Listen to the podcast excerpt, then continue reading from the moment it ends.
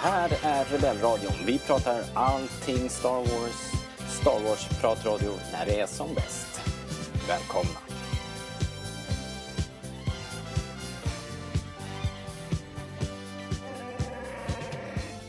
Du lyssnar till Rebellradion. Mitt namn är Robert Lindberg och eh, det är dags för ännu ett avsnitt. Vi tänkte eh, prata lite om Eh, allt det som hände ungefär 15 minuter efter att vi stängde av senast. Eh, det kom information om massor av nytt Star Wars som eh, är på gång att produceras och sen så tänkte vi ta en liten titt på den här Solo, A Star Wars Story, som ju snart är bara 90 dagar kvar. Vi tänkte bara ta en liten roundup, kolla vad vi vet egentligen.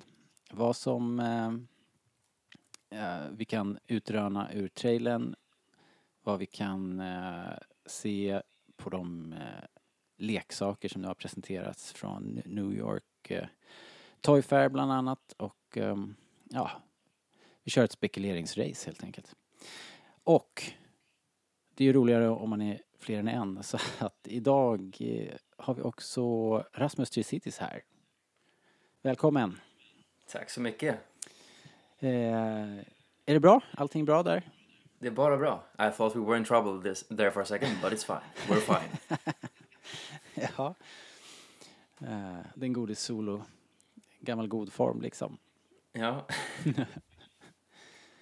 Eh, och vi kommer till det. Vi ska ju prata, vi ska prata mycket om solo och eh, den här trailern och, och, och allting. Men jag tänkte, eh, tänkte som sagt att vi skulle ta en titt på det här eh, Alltså vi hade ju eh, vi hade ju hört, när vi poddade senast, då hade vi redan hört att Ryan Johnson skulle göra en ny tri trilogi. Han hade liksom skrivit under den på den prickade, li prickade linjen och eh, var signad och klar. Och sen så då, då kom det en till newsflash att eh, de här uh, showrunners på Game of Thrones, de heter David uh, Benioff tror jag och uh, D.B. Weiss.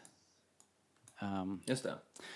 de ska skriva eh, en serie filmer har de bara sagt. Det har liksom inte sagts en Mm. trilogi tror jag. Specifikt. Utan de ska, Nej. bara göra, de ska bara göra fler filmer. Uh, Det är väl åtminstone fler än två. Sen eh, har de väl safeat lite där så att de inte har sagt att Nej, men vi kommer göra en ny trilogi. Utan det kan mycket väl bli fyra, fem filmer eller ännu fler. Ja, okej. Ja, men då kan man ju säga med Episod 9 då som också är på gång så är det ju minst sex filmer i, Ja. i pipelinen.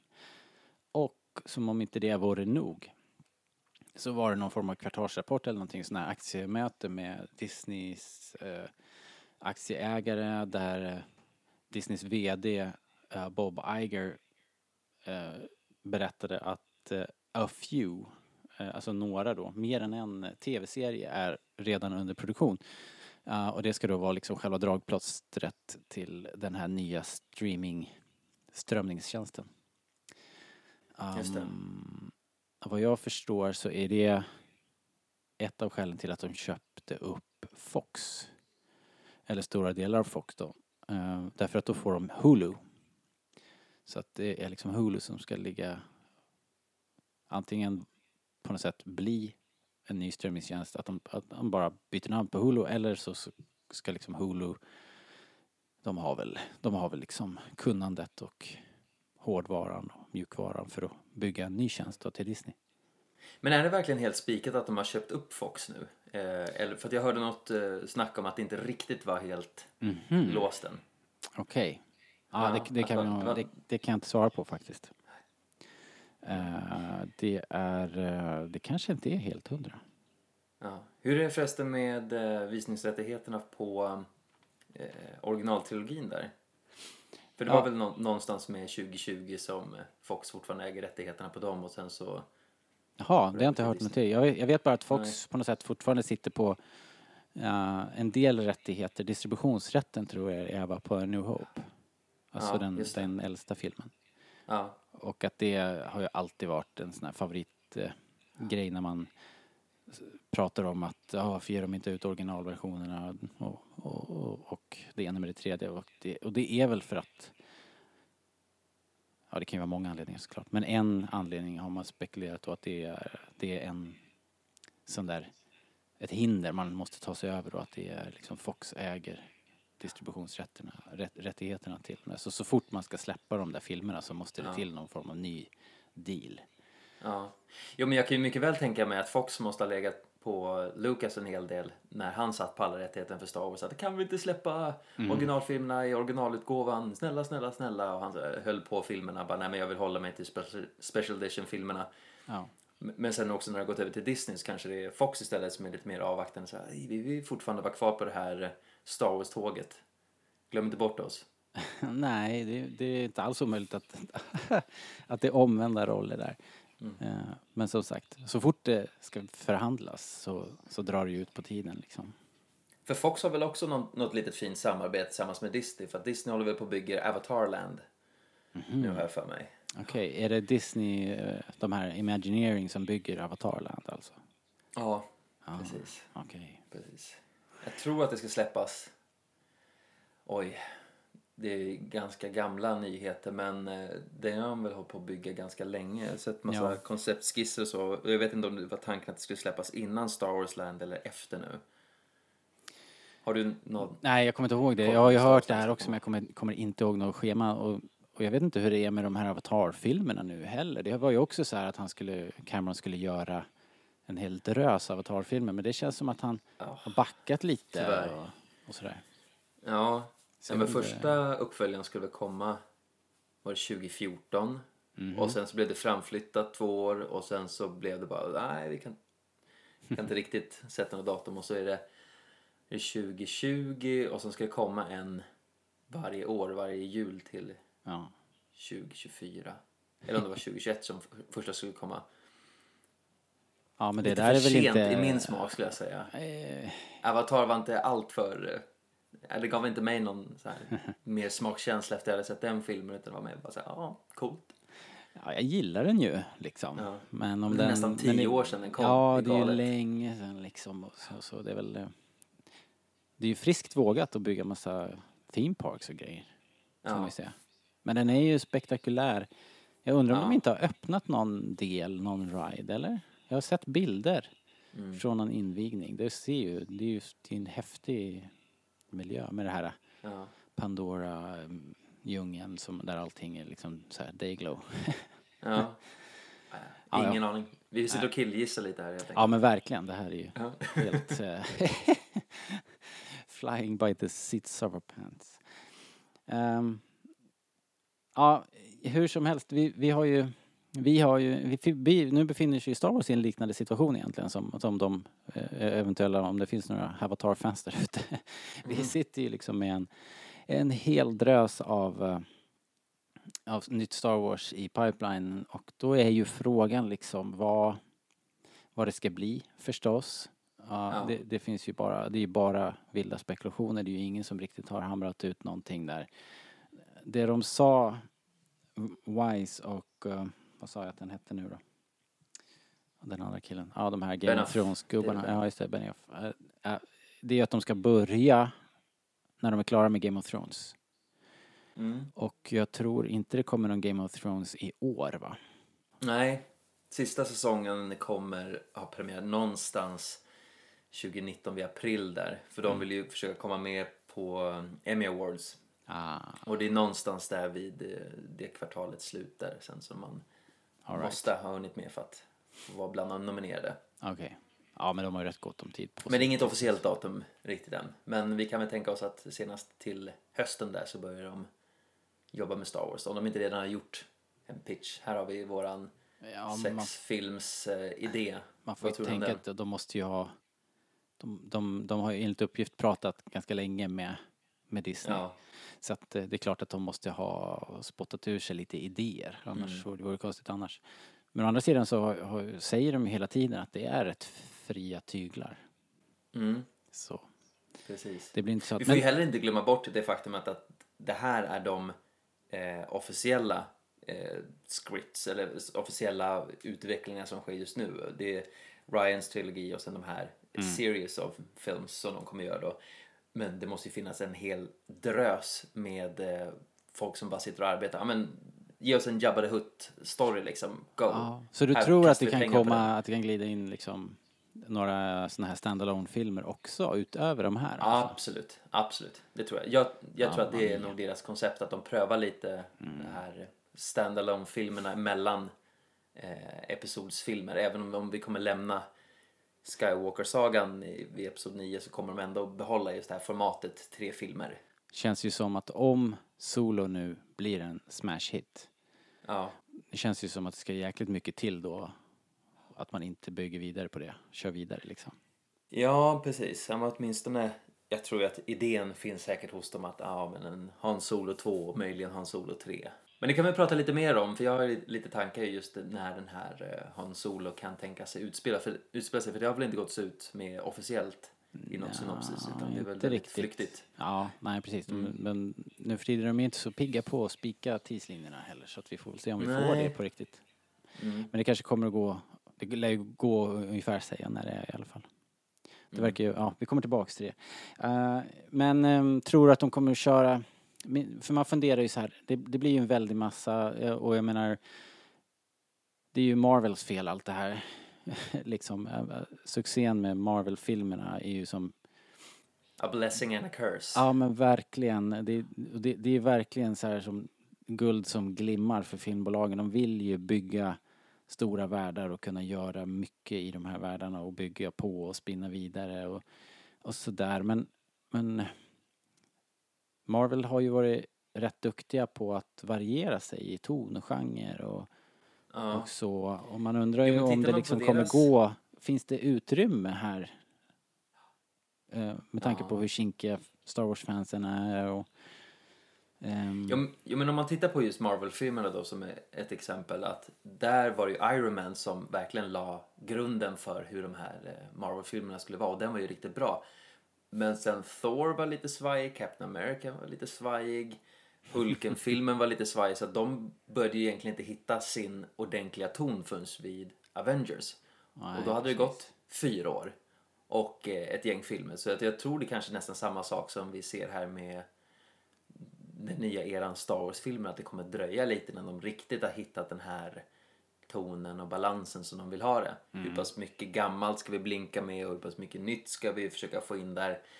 Eh, bara för att ta Force Awakens som exempel som var väldigt, väldigt eh, spela säkert eh, klia fansen medhårs medan Slash Jedi är ju en riktig vattendelare. Ja, För, för mycket nytt. det blir intressant nu för när... eh, precis som du säger, egentligen befinner vi oss precis i början, liksom fas ett Ja. av det nya Star Wars-universat. Och, och vi, som, vi som kan Star Wars, eller i alla fall tycker att vi kan Star Wars innan och utan och läst allting och hållit på i många år, liksom, vi, vi mäter ju mot alla de här äh, Legends-historierna och alla våra minnen och Ja. vad vi helst har önskat oss i alla år och bla bla. Men när min familj, resten av familjen går och ser så har inte de det bagaget. Så frågan är Nej. vad som händer nu när de går och ser Solo och eh, det kommer en massa kula kopplingar tillbaks eller framåt liksom. När Orson Krennic dyker upp liksom eller K2SO eller eller någon Ja, från det. det. gänget dyker upp. Liksom. Man vet ju inte, de kan ju koppla ihop det här hur som helst. Men det behövs ju bara Ja. de här små cameosarna, de, de här som, att de börjar liksom väva den här större bilden. Då kanske liksom den stora massan helt plötsligt eh, inte kan få nog. Mm. Då kanske det blir samma effekt. Men någonstans tror jag att det kommer bottna i ett litet James Bond-universum. Ja, men som nu har man kastat om Han Solo. Kanske man kör med Alden Enrich i, ja men ska vi säga tre, fyra filmer. Sen kanske man prövar att kasta om Han Solo. Nej men nu ska vi ha en, en äldre veteran till eh, Hans-Olof, kanske på 50 år. Ja, men då är ju självklart Harrison Ford alldeles för gammal. Men vi prövar någon där som kanske kan berätta lite historier som pratar om tiden mellan Return of the Jedi och eh, Force Awakens.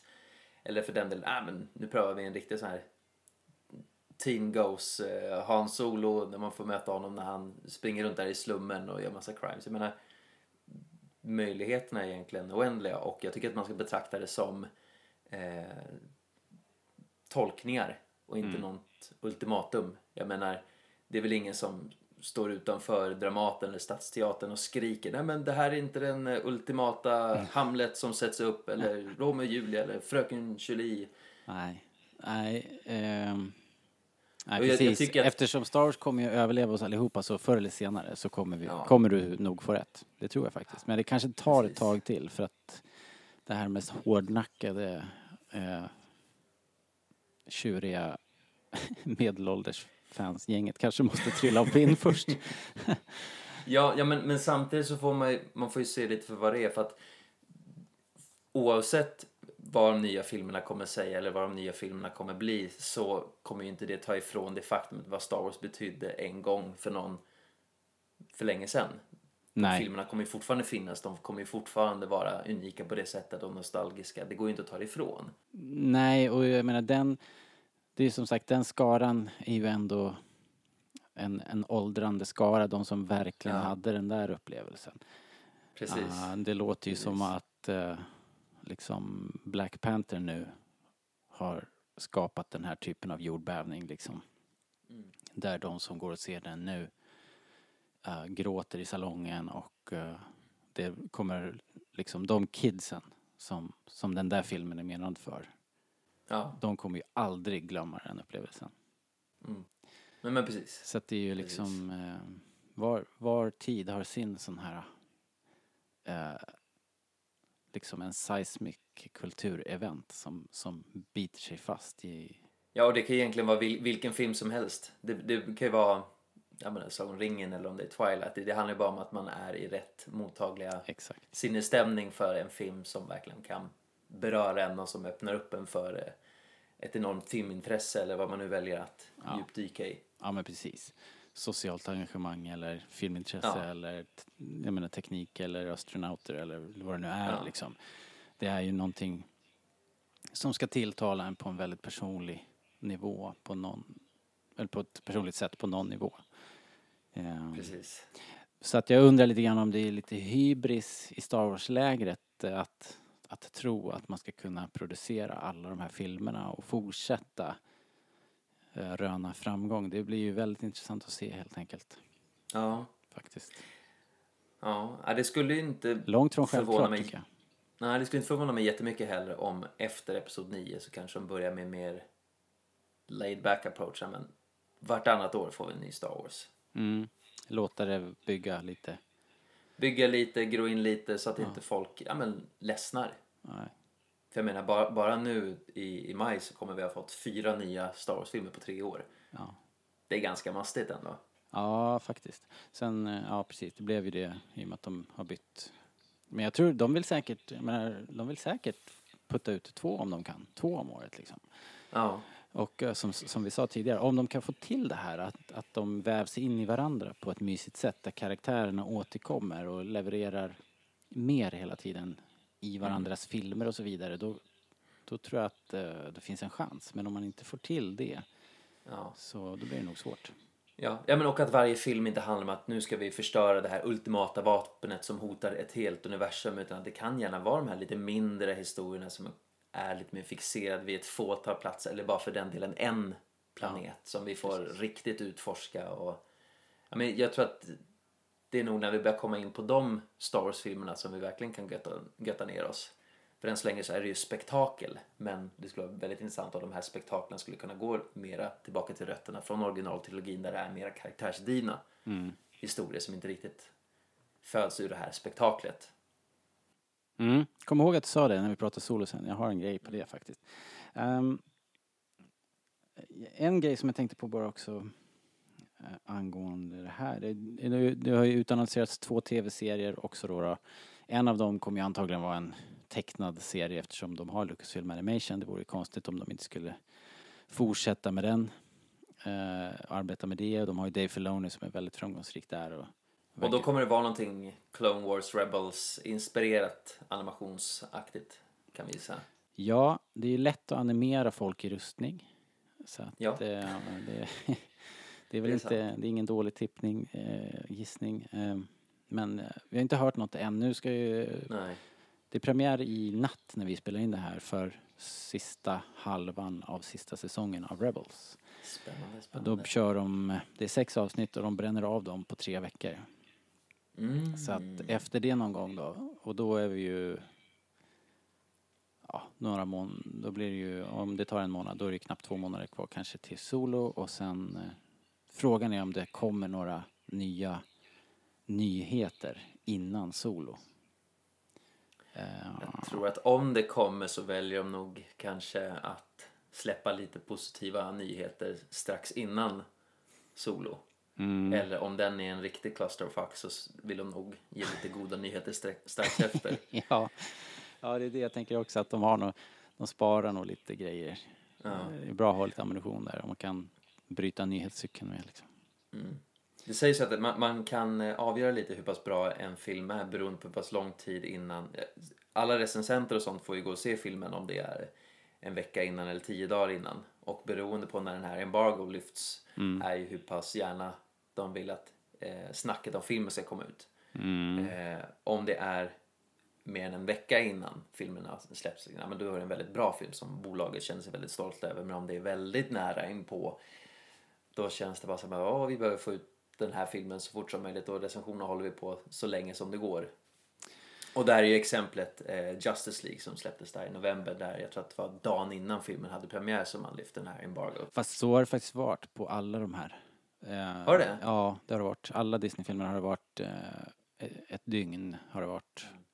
Och nu senast var det nog bara ett halvt dygn. Mm. Så det har Men varit tajt Thor alltså. eh, Dark World tror jag det var en vecka innan den Mhm. filmen hade premiär som det, det lyftes. Ja, ja.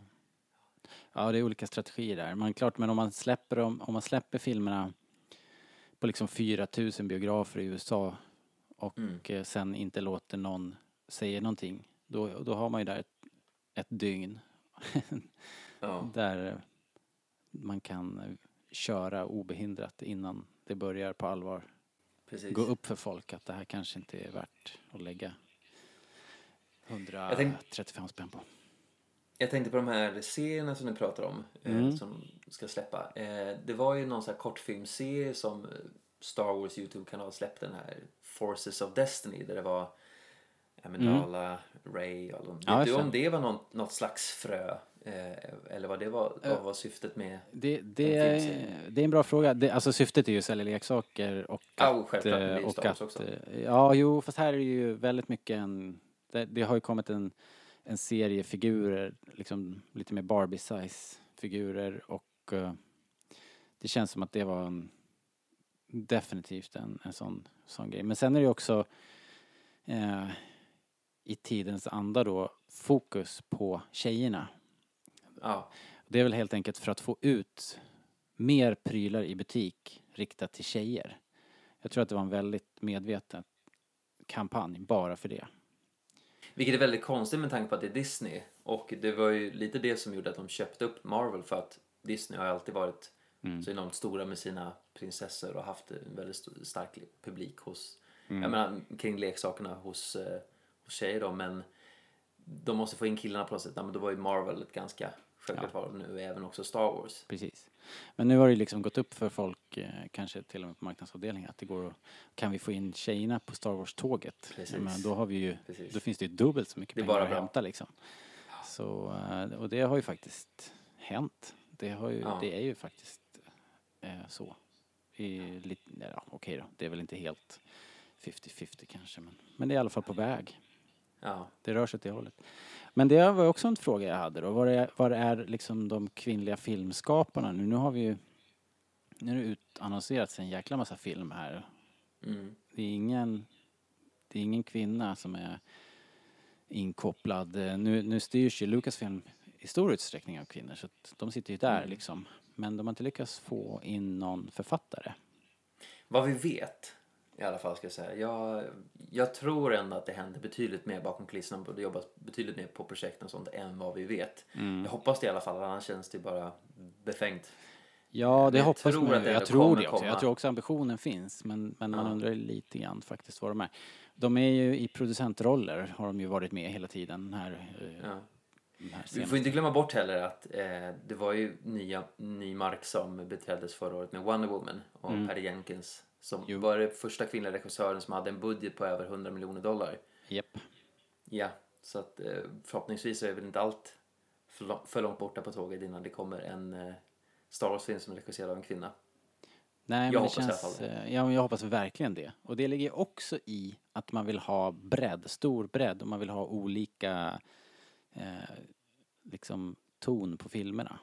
Mm. Och då känns det självklart att låta eh, en kvinna ta rodret, eh, skriva eller, och eller regissera liksom, men bara för att bara för att se till att det blir eh, eh, en mer rundad film kanske liksom. Att Ja. alla, får, alla får en ark liksom. Ja. Star Wars är en så pass stor sandlåda så jag hoppas att eh, många får möjlighet att leka i den innan de märker att det inte går att segla i det skeppet längre. Ja men verkligen, det är, det är precis det det är nu. Det är ju verkligen världens största sandlåda. Det, Ja. det, ja, men du kan ju ta egentligen vilken film som helst och bara skriva om ett par saker här och där så blir det en Star Wars-historia. Jag menar, Star Wars är ju nästan en genre i sig. ja, Hela den här estetiken skulle ju kunna fungera hur pass bra som helst. Den, sen om man vill se en House of Cards i Star Wars-miljö, det är ju en, en annan sak. Jag menar, det är det som är så fantastiskt med Star Wars som sagt, att det kan vara vad som helst. En bu- buffé. Du får, välja om du håller dig till eh, de friterade eller om du... eller om du vill köra med vaniljsås Extra allt. och friterade räkor och strössel. vaniljsås. Ja, precis. Mm. ja, ehm, ja, det är så jäkla spännande faktiskt. Man vill ju veta vad nästa Ja. grej är. Och det är som du säger också, det känns ju väldigt märkligt om inte de skulle kapitalisera på Obi-Wan till exempel. Ja. Eh, det känns som öppet mål liksom. Det är varför, vet vi inte redan att det är en på gång? Ja, Mm. och det skulle ju också passa ganska bra med tanke på att Rogue One utspelar sig innan en New Hope. Mm. Han Solo innan en New Hope. Då borde ju en Obi-Wan vara ganska passande där. Ja, samma era liksom. Precis. Precis. Ja, Men jag tror att nu när Disney sen släpper sin eh, egna streamingtjänst och det, det har lovats en eh, Star Wars-serie där som kommer vara live action så kommer nog först bara vara en live action. Jag tror inte att det kommer vara flera stycken utan de vill nog kolla lite. Ja, men, ja, det tror jag också. Och det är ju kost, det är dyrbara grejer. så Det är dyrt att producera ja. uh, science fiction med så mycket specialeffekter och så som det är. Mm. Men har du sett någonting av Star Trek förresten? Den här Discovery? S- Nej, har inte sett. Uh, otroligt högt produktionsvärde alltså. Okej. Uh, Ja. Den finns ju på Netflix nu i första säsongen, är avslutad nu. ja. Uh, Det är värt att spana in av bara den anledningen? Eller det tycker jag absolut. Absolut. Men Jag tänker hela tiden när jag ser det bara, ja, om, om Star Trek kan få det här, liksom, då kan, då kan vi också få det. Liksom. Jag satt ju och tänkte på det när jag såg Battlestar för massa år sedan. Ja. Att, åh, det här skulle se så grymt ut om det var X-Wings. Ja. Det, det var ju jätteliknande med de här orange overallerna. Så ja, men som sagt, bara med ett par omskrivningar så skulle det vara perfekt Star Wars. Visst. Uh, absolut. Det, och då tycker jag nog ändå att den här serien som de har gjort nu, de har tagit det till nästa nivå. För här Ja, har de ju kunnat göra, okej det är fortfarande rätt mycket, rätt mycket skepp och korridorer och så. Mm. Alltså miljöerna är begränsade. Det är begränsat, de har ju inte hunnit bygga eller haft råd att bygga liksom hur många sets som helst. Men, men det känns eh, otroligt påkostat och rätt stort faktiskt. Mm. Väldigt snyggt. Alltså, det händer mycket på skärmen i vissa avsnitt i alla fall. Det är väldigt Mm. storslaget. Så att, eh, ja, det ser lovande ut. Det, det liksom ger en, en verkligen hopp inför för en Star Wars tv-serie. Mm. Då tänkte jag kanske vi kunde, kunde lämna det här, det här ämnet lite grann. Men det, det flyter ju naturligtvis ihop. Eh, om vi nu ska prata om Solo, det är ju liksom en del av en ny satsning och det är ju en film som är en chansning på många sätt. Eh, med ny cast då som sagt och eh, en eh, o, ja, det är så, i, i det här sammanhanget en obe, obeprövad mall och men om din teori stämmer då, att alla filmer kan vara Star Wars, så, så har vi ingenting att oroa oss för. Nej. Men jag tänkte vi skulle ta ett eh, litet eh, uppsamlingshit bara och gå igenom lite grann vad vi vet om filmen helt enkelt. R2D2, hurry up. Hello, welcome to Burger Chef. We'd like a Star Wars poster, please. I knew it. Well, all you do is buy a large serving of Coca-Cola for 49 cents, and the poster's yours. R2, look, it's us.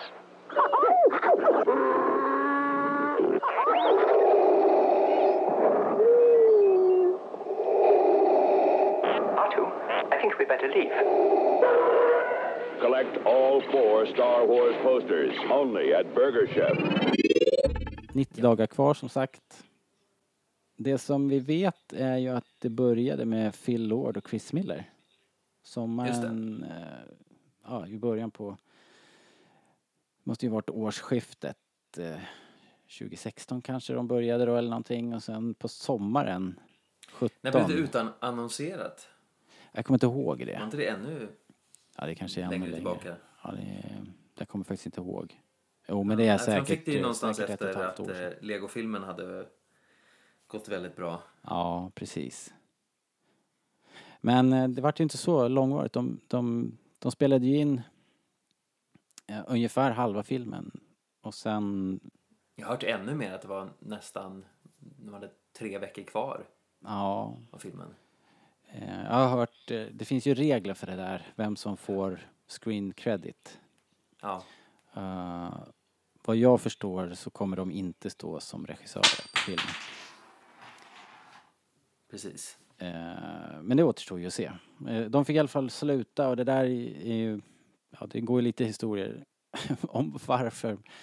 Men, för jag tycker jag kan läsa eh, nu här med um, Kathleen Kennedy gjorde ett uttalande nyligen och de själva pratade lite om det. Och det, kän, det känns som att de kanske tog på sig, de tog sig lite vatten över huvudet. De verkar inte riktigt ha förmågan att eh, röra projektet framåt tillräckligt snabbt. Och det och sen i kombination med att de i väldigt hög grad då satte sin improvisation, improv, improvisationsstil på projektet då. Eh, och de började liksom ströva lite väl långt från manuset. Så, så den där kombon gjorde väl att det till slut var omöjligt. Mm. Eh, vi kommer ju såklart aldrig få veta, veta exakt vad, vad som sades där men, men eh, så blev det i alla fall och Ron Howard av alla människor eh, klev in. Ja, inte riktigt helt otippat var det väl inte? Han- Nej alltså han är ju en gammal bekant till George såklart. Um, Så att han, han, de umgås ju i samma kretsar på något vis och han har ju jobbat Mm. med Kathleen Kennedy förut vet jag. Ja. Eh, och så, så att det, nej det kanske inte var helt otippat men det var, det var ingenting som jag hade funderat över. Sådär. Men så här i efterhand Nej, men han, han är ju ändå en eh, varm i kläderna inom Lucas, eh, Lucas Arts. Willow regisserade ju Ron Howard. Japp, precis ja. Nu var ju det x antal år sedan men eh, det känns ändå som att han alltid har funnits i samma samtal Mm. som Star Wars. På något sätt. Och det var väl han som skulle först regissera Phantom Menace men Ja. tackade nej. Eller hur? Han var tillfrågad tror jag.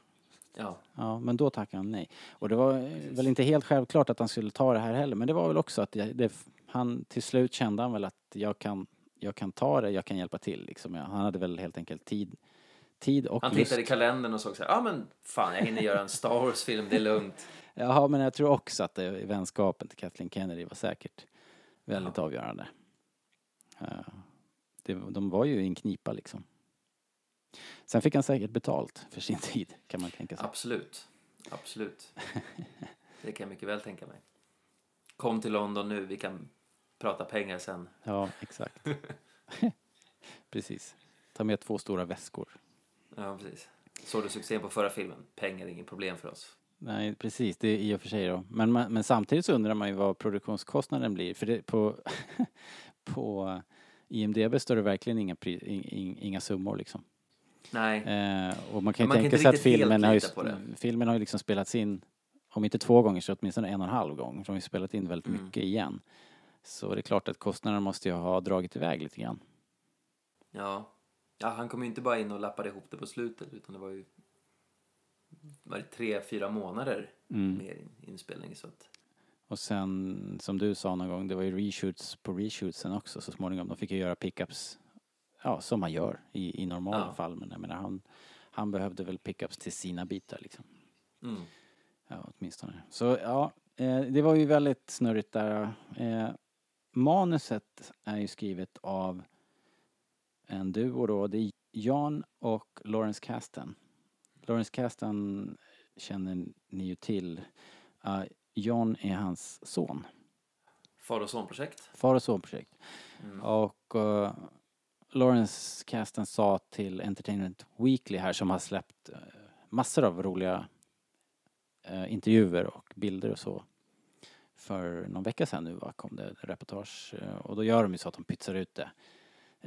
liksom en liten godbit i taget så här. Ett par gånger, par gånger om dagen uppdaterar de liksom en, en ny intervju, liksom en ny liten nugget. Då var det väl så att han, han var väl rätt matt efter eh, han hade skrivit eh, The Force Awakens tillsammans med, eh, med JJ. Men de, de hade ju väldigt kul på det projektet så han var väl, han tyckte väl att det var en bra upplevelse men eh, han beskriver det som att han var egentligen ganska, ganska färdig liksom.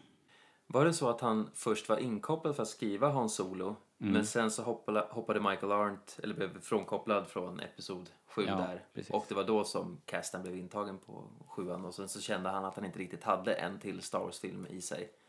Men att Ja. eh, om han fick skriva en tillsammans med sin son så skulle de, han nog kunna klämma till en till Mm. berättelse. Mm, precis. Och det är... Alltså man kan ju tänka sig det. Det är ju årslånga projekt. Och som sagt, det är ju, det är, det är, det är förknippat med en viss press också. Det är stor, stora projekt, mycket pengar, många som ska vara nöjda och sådär. Så man kan ju tänka sig att det är stressigt och väldigt tidskrävande och, och så. Så att eh, man förstår ju att man tänker ett varv extra innan man tar på sig en ny film. Men, eh, men å andra sidan så är det ju han som är Hans Solos röst. Han skrev ju eh, Empire.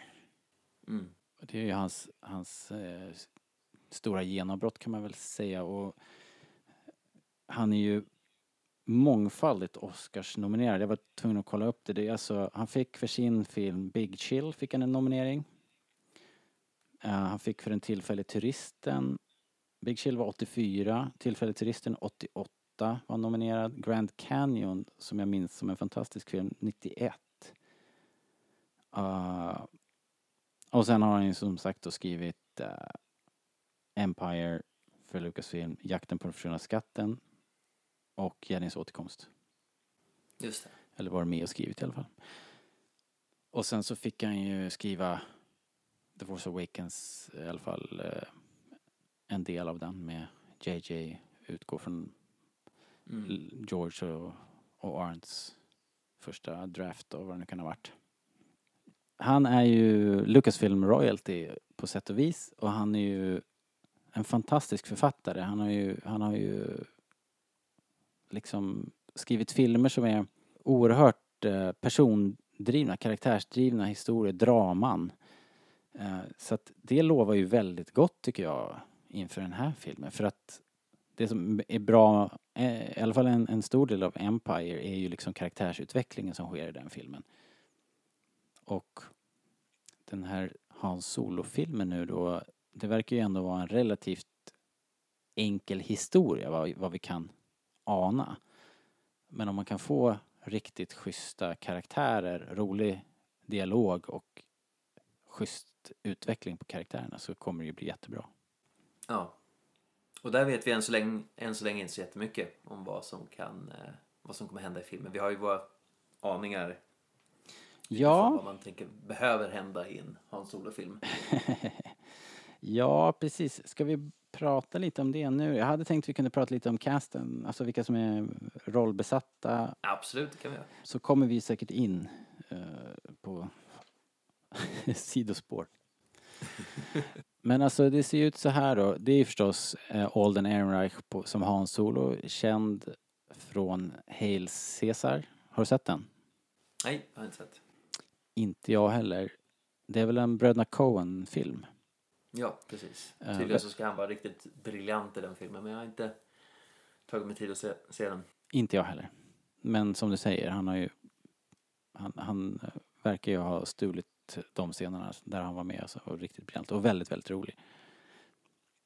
Ehm, så det är väl ungefär vad vi vet om honom. Han verkar ju ha upptäckts på något vis. Det går någon sån story i alla fall att han upptäcktes av Steven Spielberg på någon, ja, typ någon hemvideo av något slag. Ja, I, i samband med någon uh, bar mitzvah eller någonting. han är fan överallt. Ja. ja. Och han känner ju alla såklart. Så Det är hans lilla stamp of approval. Ja. Nej, men om, om, om Spielberg har hittat någon så okej, okej, men då, då är det lugnt. Då kan vi känna oss lite lugna. Då får man chansen i alla fall liksom. Ja, Visa, visa vad man går för. Så att, det är lite häftigt. Ah, han kommer ju spela mot Emilia Clarke då. eh, Som Kira. Um, Potentiellt kärleksintresse. Ja, det verkar ju så tycker jag. Hon är ju känd främst från Game of Thrones då såklart. Hon har gjort någon, Terminator-film. just det, hon spelar ju Ja. Sarah Connor i, var det film eller tv-serie? som alla vill glömma bort. Nej, det var filmen där. Jag tror det var Genesis den hette, men Aha, det är väl det. den filmen som alla vill glömma bort. Finns också. Just det. Ja. Eh, ja hon känns som en väldigt bra addition till det här gänget. det tycker jag verkligen. Mm. Och hon har ju såklart levererat i Game of Thrones också. Hon är ju, hon är ju bra liksom. Det är inget... Det är en bra skådespelerska. Och hon verkar ju verkligen ha skinn på näsan när man lyssnar på henne Mm. i intervjuer och läser om henne. Så, så eh, det kan bli intressant. Hon, hon verkar ju ha en... De verkar ju känna varandra, Han och Kira, sen, sen om man kollar i trailern, vi spekulerade ju om trailern, vi analyserade ju trailern senast och man Mm. ser Kira och Han Solo i, i den här speedjakten i början. och Mm. Det känns ju som att eh, det är en tillbakablick på något sätt. Så det känns som att de har känt varandra Ja, länge. Och hon antyder ju senare i trailern också att hon liksom, hon hon ser genom hans fasad på något sätt. Hon vet vem han är egentligen och Ja. sådär. Och det måste ju bara antyda att hon har känt honom sen innan. Men jag tänkte just på den eh, scenen där, nu blir det ett litet sidospår, men det är ändå relevant just när du tog upp det. När de sitter i speeden där tillsammans och så tittar man på en sol och så tycker jag det ser ut som att han har ett sår på, på kinden. Och då fick man börja tänka på, men vänta nu, är det inte så att Harrison Ford har något ärr någonstans i ansiktet? För det var ju väl det i På hakan har han ju. Är det på hakan? Mm, det är på ja, för det var ju i. Last Crusade där som de gjorde en liten förklaring till var, varför han hade ärr på hakan och det var ju när River Phoenix hade piskan där. Just det. Så funderade jag först på, nej men ska de göra någon sån liknande grej? Ja, det kan väl hända. Ja. Eh, Jag vet inte om det känns helt nödvändigt. Men, Nej, nej, nej, precis. Men, men det det känns ju gjort känns det eh, på något vis i, i och med Indiana Jones. Men visst, det är inte alls omöjligt att det kommer. Ja. Ehm, sen har vi ju Jonas Sutamo som Chewbacca. Han har ju den häftigaste IMDB-sidan. Bara Star. Wars-filmer. Eh, han är ju en glad skit liksom. Han verkar ju supertrevlig och eh, ödmjuk liksom inför sitt eh, öde. Ja. han har ju verkligen hamnat mitt i smeten. Eh, jätte, Ja, han jätteroligt. kommer ju kunna hålla på med det här i minst tio år och sen så får de hitta någon ny som är riktigt lång. Ja, men alltså han, han är ju, han är väl eh, ganska ung. Han kan nog hålla på hur länge som helst liksom. Ja, han Så länge han- 30 tror jag någonting. Ja, så... det kom en leksaksläcka, eller det är ju inga läckor nu för det har ju varit en mässa då. En leks- stor leksaksmässa i USA. I New York och eh, bland annat så kom det ett litet kit med en rätt ung Han Solo och en Chewbacca eh, där de är liksom fångar tillsammans. De är liksom de är slagna i järn helt enkelt. Så de, det verkar som att de kommer att köra på den här eh, gamla EU-historien som jag, jag, vet, jag, alltså jag vet inte var det kommer ifrån egentligen men på något sätt har, har man ju alltid vetat att Chewie har eh, varit förslavad och att, Ja, och att Han Solo på något sätt har hjälpt till och frigjort eh, befriat Wookieerna och Chewie och hans familj och sådär. Och det har väl gjort så att Chewie har hamnat i en sån här life death. Ja, men till han. exakt. Det har man ju alltid vetat också. Ja. Det lär komma från någon bok någon gång. Det, jag har inget minne av att jag har läst det faktiskt. Men, men på något Nej, sätt har precis. man ju bara ändå alltid vetat det.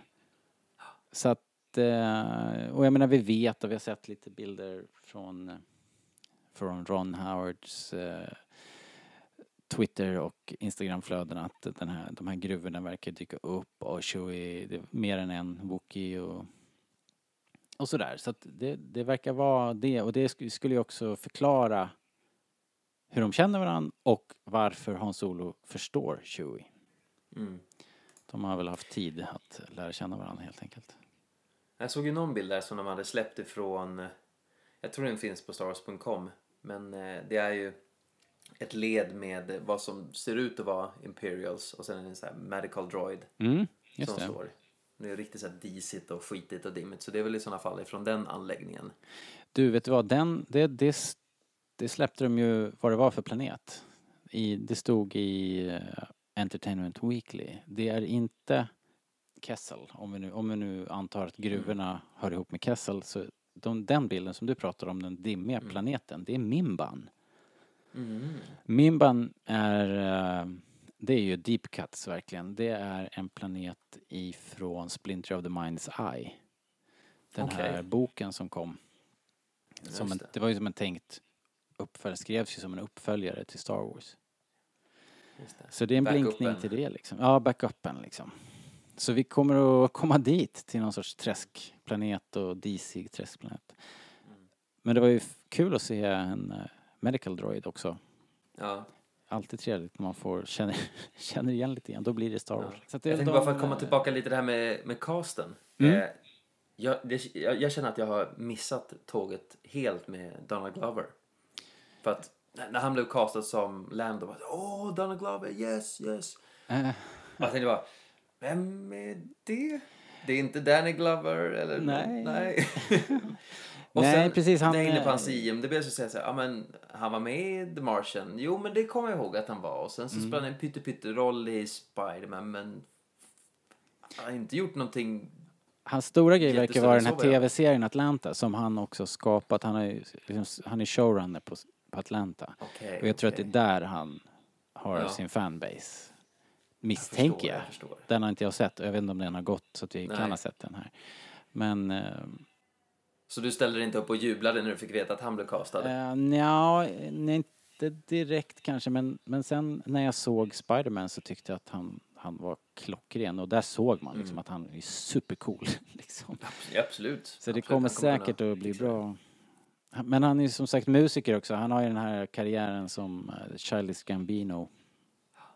Ja, Ah. Han spelar ju, han var inblandad i, han, han fick någon Grammy eller om någon av låtskrivarna fick en Grammy. För någon låt som han har gjort. Men det känns också som att just Lando-bilderna som man får se, de här små snippets Mm. man får se i trailern är väl det som folk jublar nästan mest över. Att Åh, han Ja, ser så verkligen. fantastiskt cool ut och han gör ju inte så jättemycket och behöver väl säkert inte göra så jättemycket heller för att Han säger ju ingenting. Det är bara, han bara står och ser cool ut. Ja, Det kan ju räcka långt men det är klart att han kommer att han kommer att leverera. Det, jag, jag har ju varit i den här hyllningskören också. Jag, och det är ju väldigt, baseras ju på väldigt lite egentligen. Så att, som vi brukar säga, det kan fortfarande gå åt helvete liksom.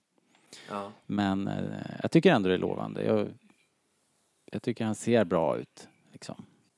Alla outfits man har fått sett. Så det är ja väldigt verkligen, verkligen. härligt. Han bär upp manteln. Ja. Mm. Man kan eh, kanske an, anta också att det är han som är i besittning av falken. Eh, det- är också någonting som vi har dels kanske bara gissat men också eftersom vi vet att Lando har, har ju ägt falken vid något tillfälle. Men eh, sen framgår också nu i de här intervjuerna som har, som har släppts att det faktiskt är så och att det kanske inte är så konstigt att falken är så shiny och clean eftersom eh, precis som med bilar så kan man säga rätt mycket om ägaren. Beroende på hur bilen ser ut liksom. Ja, gud ja, men då säger det verkligen en hel del om hur Han och Chewie är med det skeppet. Ja. Om, om vi skulle gissa på att det är tio år innan A New Hope Ja. och skeppet ser sådär snyggt ut och alla delarna är på plats och sen Ja. tio år senare är det en rishög. En, en wreck. Ja. Ja. Jag tycker att man anar att eh, de kommer att de, de kommer att strippa Falken liksom på allt onödigt liksom. De kommer att plocka av alla paneler och då tänker jag ju att det är för att det, det ska ju gå fort liksom. Vi måste, vi måste ner i vikt. Så då slänger de ut allting och kapar av alla plåt, plåtar på utsidan och bara släpper fronten där och, och liksom. Så jag tror vi kommer få se den här förvandlingen i filmen. Ja.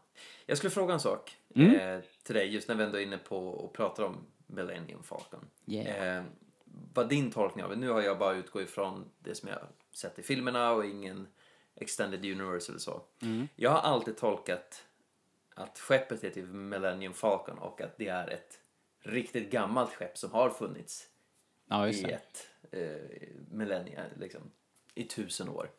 Ja, just det. Men vad har du tolkat det som? Jag har aldrig tänkt på det på så vis att det liksom att kopplingen är så uh, att skeppet skulle vara så våldsamt gammalt. Men Så det är, mer, det är mera som ett, ett nummer på, ja, en, på en bil? tusen år är länge alltså. Men eh, vem, ja, det, är- det är liksom Star Wars. Jag menar Chewbacca är ju flera hundra år gammal och Yoda har tränat jedis i 800 år men skulle Falken då vara ännu äldre? Det känns ju, det känns extremt. Men, men med det sagt så finns det ju ingenting som säger att, att skeppet var nytt när Lando tog, fick eh, besittning liksom.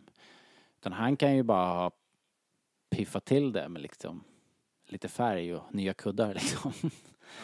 Det kanske har varit, eh, det kanske har varit ute och seglat i många herrans år innan. Det, det är väl inte alls omöjligt. Men det, jag har inte funderat på det. Men är det någonting som tilltalar dig att, att det skulle vara så liksom? Att, ja, du hade alltid tänkt på Falken som, som Ja, så? ja, men jag har alltid tagit det väldigt bokstavligt att nej, men det här är ett riktigt gammalt skepp. Mm. Liksom. Ja, men det, det är som eh, om jag skulle komma och hämta dig med min bil och jag kommer i en gammal T-Ford. Mm. Det är klart att du skulle säga wow, det här var en riktigt gammal rishög. You came in that thing? ja, precis. Ja. ja, men precis. Det, det är ju... Alla reagerar ju på det sättet när de ser det. Bara, ah, den där Ja, jäkla exakt. rosthögen liksom. Går det, går det att använda det här överhuvudtaget? Och That's garbage, säger de liksom. Ja. Så att visst, Ja, den, den, den har nog några år på nacken. det är kul att tänka på faktiskt. ja, men verkligen. Verkligen. Ehm, Och, och i- har- Falken är ju en karaktär i sig liksom. Skulle kunna bli en Absolut. standalone film liksom. Absolut. Ja, men det är väl säkert också någonting om man säger, tänker att de ska göra någon eh, Knights of the Old Republic eller någon annan serie som utspelar sig långt innan att det skeppet har möjlighet att dyka upp eller... Brygga väldigt långa Ja, tidsperioder. precis. Wow, Precis. oj. Intressant.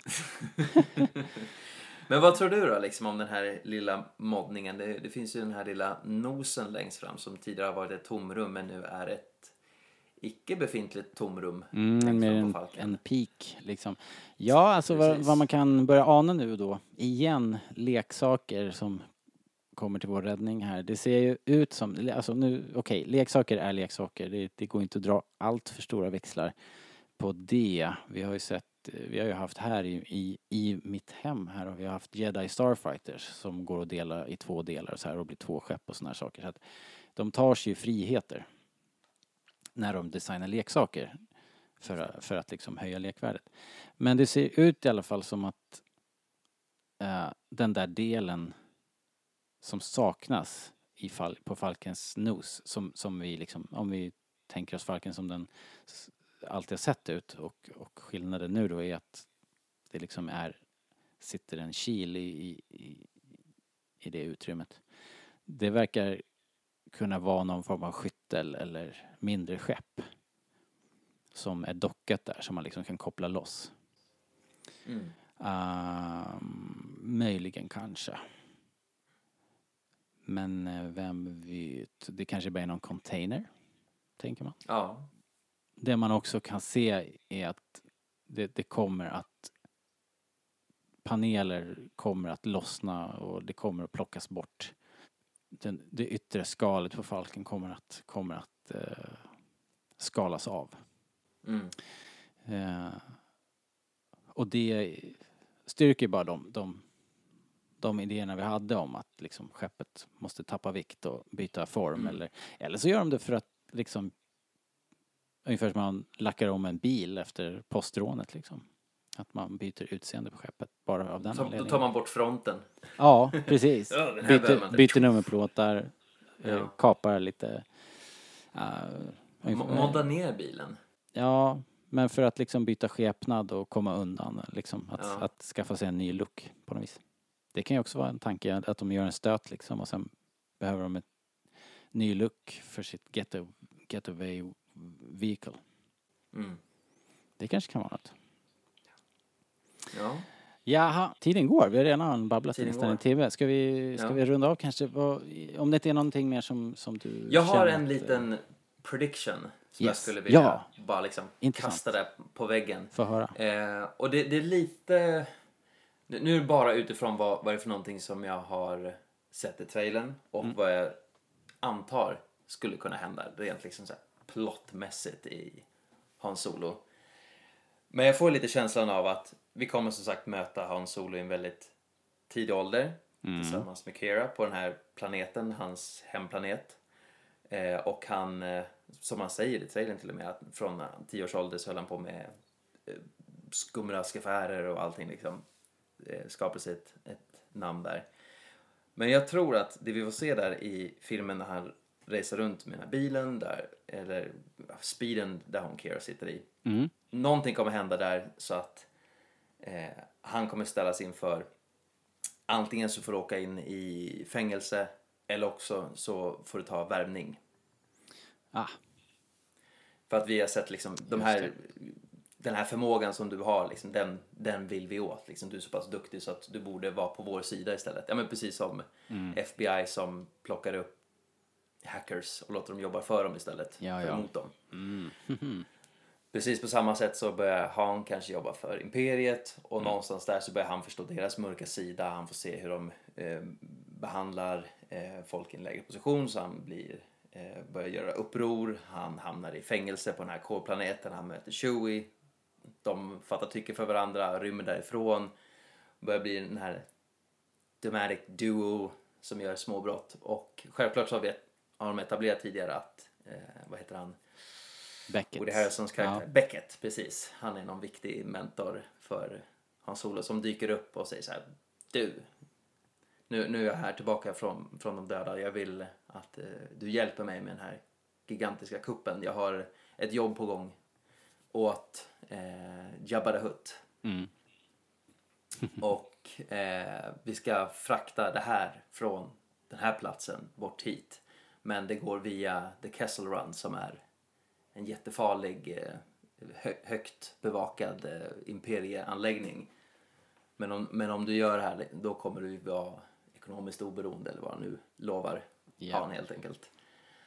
Eh, och han går med på det här och någonstans under The Kessel Run så tvingas han att, för att fly därifrån, släppa av vissa grejer, släppa loss den här stora cargon som de bär.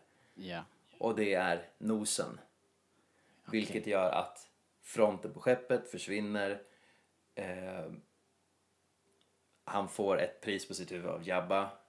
Och eh, kan, kanske någonstans där efter eller innan så är han med och spelar det här kortspelet så att han vinner Falken. Jag hade en tanke om att han bara slog vad med Lando. Om att han fixar Kessel? Run på den här ja, distansen liksom. Så då vinner jag vadet liksom. Och Lando är ju en obotlig spelare så han kan ju inte tacka nej till ett vad liksom. Ja. Men, men annars, gillar jag hon- din, eh, annars gillar jag din eh, i- Ja. idé här. Jag tycker Och att jag det, tror att nå- någonstans hon Kira har en väldigt viktig roll eftersom att han känner henne från när han var liten. Då var de liksom equals. Sen så fast forward på. Hon är eh, uppe i societeten helt enkelt och kanske den som har den här the goods. Hon känner den personen som de ska stjäla de här the goods av helt enkelt. Och så springer han på henne och hon bara "Pff, ja, men jag vet ju vem du är. Du, du kan inte gömma dig bakom någon fasad. Jag vet vem du är egentligen. jag tror att du har några pengar där. Vi får försöka komma ihåg det här på något vis då. Ja, Ja, jag tror eller också för att plocka fram en kommer- gigantisk skämskudde där Nej. 25 maj. Nej, jag tror det är ganska rätt ut. Det är definitivt någon form av heist på gång. Liksom det här tåget, kanske det stora tågrånet liksom. Ja, just det. Just det. Förhoppningsvis kommer det inte alls gå som, som de har tänkt sig. Det brukar bli bäst då. Men jag lurar på, Ja. jag undrar om jag ska se någon mer trailer. Så jag tänker så här att storyn kommer inte att vara så där jättekomplicerad. Den kommer vara rätt rak liksom. Och ser jag en Ja. trailer till nu, då kommer jag veta precis vad, vad det går ut på. Och det vet jag inte om jag vill. Ja. Eh, för jag tror att det roliga med den här filmen kommer att vara karaktärerna som sagt. Med tanke på vem författaren är och vilken bra eh, rollbesättning de har fått ihop här. Alltså det är ju av allt att döma Men jag, jag, Fina om jag tänker just utifrån hur de har klippt sina trailers tidigare eh, senaste Star Wars-filmerna så känns det mer som att de går utifrån spektaklet och det visuella än att de berättar en handling. För jag menar, det fanns inte en enda trailer i Last Jedi som talade om vad filmens faktiska handling skulle vara. Eller för Nej, det är sant förstås. Rogue One annat än att, att det var det här lilla ögonblicket Mm. innan uh, A New Hope där de skäl dödsritningarna. Och det, det väl kan, de försöker ju sälja Det är så himla en olika sak. typ av film tänker jag. Alltså det är en Ja. helt annan beast det här. Ja. Men, men jag tror att det största säljpunkten här är ju att det här är Han Solo när han var ung som ni kommer få följa. Mm. Och utöver det så tror jag inte att de kommer avslöja så mycket mer i trailers utan vi kommer nog få se mer bitar av saker vi redan har sett. Ja, så har det ju funkat att de har tagit samma scener och eh, eh, Någon vinkel till. Ja eller exakt, någon vinkel till eller någon till- sekund till eller så. Ja, så har det Ja. ju i och för sig varit. Ja, vi får se om jag kan hålla mig borta. Ja. Du, vi ska jag skulle vara väldigt av. imponerad om du lyckas göra det.